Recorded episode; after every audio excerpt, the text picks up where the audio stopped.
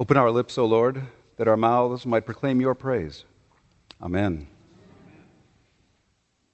Galen, my sister, you are to serve all people, particularly the poor, the weak, the sick, and the lonely. You are to make Christ and Christ's redemptive love known by your word and example. And you are to interpret to the church the needs and concerns and the hopes of the world. That's the role of the deacon. And in a few minutes, if I don't preach too long, you'll get to take those vows. You will vow to serve the poor, the weak, the sick, and those in need, to make Christ's redemptive love known, and to interpret to the church the needs and concerns and the hopes of the world. And what I'd like to ponder for a few moments first is making known the redemptive love of Christ, because then the other ones might make some sense and might have some integrity if we start there. Because in these vows, there's a lot of to dos. And in Jesus, there's a lot of be. Being. I mean, what do we see in Jesus? Do we see Jesus as someone who goes around making people feel better, doing stuff for people? And in fact, no. We don't. How many times in the gospel do we instead hear Jesus say, Go because your faith has made you well, not me? I've been present with you. We've had an encounter, but I haven't done anything. You, it's, it's what's within you that's made you well. Jesus, it seems, is really good at just hanging around with people. I mean, some folks say that Jesus really just ate his way through the Gospels. You know, let's go have dinner. I'm coming to your house. Let's go sit down here and talk. Because what he seems to do is, in his being with people, he's really good at just either in his presence or in his voice to just name what's in them already and to remind them who they are already. And in so many words, saying to them, forget what you've been telling yourself about how you really don't measure up or you are not worthy of God. Forget what you've allowed your community and your village to tell you about how you fall short. Remember who you are. Remember who God sees you as a fully beloved human being. A human being fully worthy of the love of God and the love of this world and a human being fully capable of living life. That's who you are. He seemed to just pull that out of folks when he's around them. He's not doing it, he's just reminding them. And as I listened to the Jeremiah reading that you chose, I realized he's just riffing on Jeremiah. I mean, think about it. Jeremiah, what is Jeremiah saying? Look, I knew you before you were even born. Well, of course, if God is the one in whom we live and move and have our being, if God is the one from whom our DNA structure comes, well, of course God would know us because there's never been a time that God wouldn't know God's self. To say, I consecrated you is really almost redundant because if God is sacred and we come from the genetic reality of God, then there's, that's redundant. We're sacred, we're consecrated. And when Jeremiah says, You know, I'm just a child, and God says, Would you just please be quiet? Did I not make you? Are you not capable? Is there a problem with that? So, all Jesus is doing is remembering the people he cut his teeth on and saying, Remember what we were taught growing up? Remember what we heard from Jeremiah? Who we are, who you are, who every human being is? So let's get rid of this nonsense that somehow we're not enough. Jesus doesn't just do that to the individuals he hangs around with. He's really good at naming it to the communities too, saying to the communities, you too need to forget what you've decided about these people. You too need to let go of the stories and the narratives you've heard from your parents and your history books and those things because they really aren't helpful. Everybody that's ever been born and ever will be born is a fully loved, fully capable human being. Period. But it seems like that's not the only reason that Jesus hangs around people. It seems that Jesus hangs around people not only to help name But Jesus hangs around people so that others can name to him when he has lost his mind. I mean, how else do we understand the story of the Canaanite woman? How else do we understand it but to her saying, Forget what you have been told about me. Forget what you've been told about how you're better than me. Forget what you've been told about my and my people's capabilities or lack thereof. And remember who you are, Jesus. And remember who God is. And remember that you, Jesus, are fully capable in this moment when it comes to my daughter of either bringing life or continuing hell. And it's your choice, Jesus. She, in his hanging around with her, reminds him who he is and who she is and calls him back to that remembrance. It goes both ways. And so, how does Jesus manifest the redemptive love of God? By hanging around people.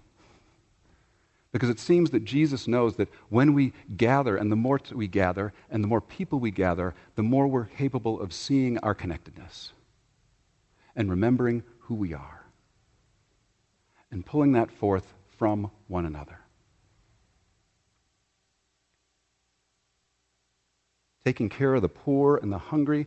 Does Jesus take care of the hungry? Does Jesus serve the hungry? What I notice is that Jesus never sets up a food line. Think about the story. He doesn't say, oh gosh, let's see what we can find. What does Jesus say? He looks to the crowd and he says, What do you have? And now, how are we all going to eat? Because Jesus isn't into charity, Jesus is into just relationships. And so he's not letting us off the hook and saying, okay, don't worry, I'll take care of it, or I'll get a couple of folks and they'll take care of it. He's saying, what is it all that is in our midst, and now how is it available for all of us? Remember who you are. Don't get into charity, but be just. Jesus being with people so that things can be named. Because when we're with people, then we're able to listen to each other and truly hear the concerns of other people rather than supposing we know what they are and we're here to help you. When we listen to each other, when we are sitting with each other, then we have the chance to see the capacity of each other rather than supposing we know what people's capacities are or their incapacities. Jesus does not serve people by doing for them, but by being with them. And that's how he participates in the redemptive love of God, naming and calling forth what's already here. And the thing is, Galen and all of us, that's a lot more messy. It demands a whole lot more time and energy. It demands a whole lot more of me to pay attention and to be present and to see other people and what typically happens is when Jesus and the Spirit gets us long enough to sit with other people, one of the truths is it really messes with us. Because then we have to take all that stuff that we've taught and been taught and have taught and thought this is how it works, and we go, what do I do now? Because the very thing I've built my life on, the very thing our faith community has built its life on, doesn't seem to stand up with these folks. It's messy, and it will mess with us to be with other people. You know, right now in America, we are mainlining charity. I mean, think about it. From Thanksgiving to Christmas, how many ads right now about food and toys? And really, it's like mainlining. We might as well be putting it up our nose or in our vein. If that's too crass for you, hold on to it for a bit. Because what we're doing is we're saying, it's important for me. Think about how many times you hear this. It's important for me to give back. And I'm thinking, give back what? Where did that come from? And none of the posters right now from Thanksgiving to Christmas are saying, so where did that food come from? And why in America in 2018 are we still collecting toys and food? Why are we not saying from Thanksgiving to Christmas, why the heck do we need to be collecting these things and let them serve as an icon not of our graciousness, but of the fact that we haven't figured out how to be with each other. How is it that we understand that our charity is killing us? And the reason I call it a narcotic is because apparently when we give, it excites the part of our brain that is excited when we have spiritual experiences. That's why cocaine makes people feel like they're at a high, because it's exciting the same part of the brain. And when we give in charity, it's uh, lighting up that part of our brain that God is wired to say, Do you know how you will live? By being in a self emptying, self offering place. But rather than challenging the charity, we just settle for, this kind of makes me feel good. But the problem with it is then, like a narcotic, it wears off. So now we got to do more. We've got to have another food drive. And doesn't it feel good when we collect all that food?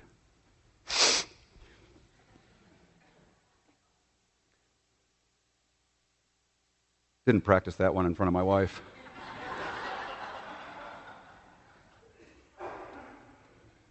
And the problem that we as faith communities are having is that books have come out like The Alternative and Toxic Charity, and they're showing how our Christian charity, our church outreach funds, are actually not helping break poverty in America. They are not helping to break racial separation and economic separation.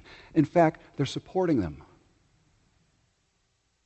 and decades and generations of our work. And I'm sitting here looking at this with all these faithful folks from All Souls and our outreach grant program, and we're going,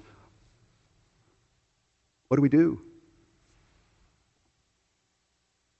Because everything we thought was helping is actually not only not helping, the statistics in our city schools, let alone your city schools, are showing that a lot of good, hearted Christian people have been working hard at this for decades and generations, and it's not changing. So, how do we get mature enough to be with people? And where are the Canaanite people we need to be listening to? That's what I'm hearing Jesus say. And I'll tell you, it's messing with my world. I've said to some folks recently, I'm a 62 year old white man. I'm straight with two kids. It should be working for me, right? Yeah. That's what America said. Anyway, if you don't understand that one, go back to the sniffing one.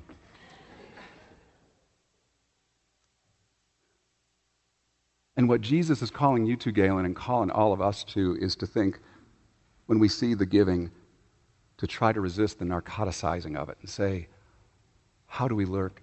How do we work and see the structures? And that's generational work. That's messier, and it's a lot harder than collecting cans. But Jesus never took on something simple because Jesus understands that the true part of our brain that will get lit up in the best way is when we are in relationships of justice rather than charity. What do we have here? Now, how does everybody get fed? It's in you to figure that one out. So, my sister, it's very tempting right here in our robes and in our stoles and sashes. You're going to get one of the sashes in a minute, you know, with all these things that symbolize positions, and let's face it, power. I mean, they came from Rome. Even in the church, we're copying. And we could stand tall in the sense that we are Jesus' representatives in the world. Doggone, that's pretty good. We are called to bring the redemptive love of Christ to the world. Ooh, that's pretty good. To take care of the needs of the world and to serve the poor. Whew. That's pretty heady stuff. And let's face it, ordained folks, the swag is pretty good. I mean, you know. But basically, what I think God's calling you to and us to is to be like Jesus. Simply to hang out with people and to be present with people and let them name to us every bit as much, if not more, as us naming to them. To be like Jesus, who empties himself rather than stay in the safety of all that worked for God. It all worked for God. God didn't need to empty to be with us. But somehow God knew that God would not know the fullness of what life is without the experience of hanging with human beings. And so Jesus empties himself to be with people and to bump into the Canaanite woman. Hang out, listen, see what's here in all of us. So there is maybe one particular thing you can do that helps us with this naming of the redemptive love of God. When we talk about the concerns of the world, one particular thing you can do is to remind us when we have lost our minds. Like Jesus with the woman. Remind us when we've forgotten Jeremiah. Remind us when we've forgotten Jesus. And remind us when we've forgotten the Canaanite woman. Tell us when we have forgotten the inherent dignity, capability of every human being. Remind us that following Christ is messy business and it will mess with everything we think we know. Remind us also of what Peter said in John's gospel when Jesus is talking about, unless you eat my flesh and drink my blood, and half the people leave, and then Jesus looks to those who are there and says, Why aren't the rest of you leaving? If you knew what was good for you, you might want to think about it. And Peter says, Where else can we go? It is really frightening to walk with you, but you're the only one that we are finding these days in whose presence we feel connection. Remind us of that. Remind us we only find our life together and through death and self emptying. And also remind us about the banquets of God and remind us about how much Jesus danced at the wedding of Cana. That's really, you know, okay, I'm sure this is almost coming to an end. But that's really why Jesus' mama told him to do something. Not because he was Jesus, because he brought his big doggone entourage. And she said, Son, if you're going to drink up all the wine and have a good dance, be responsible. Okay, that's for free. Let's move on. But remind us not to settle for the narcotics of charity, but instead to do the messy and frightening work of justice. Galen, you're called to remind us and let us know when we've lost our mind. To remind us of Jeremiah and Jesus and the Canaanite woman. And if you're doing that with us and we're doing that with you, then we might just sense and taste and live in the redemptive love of God.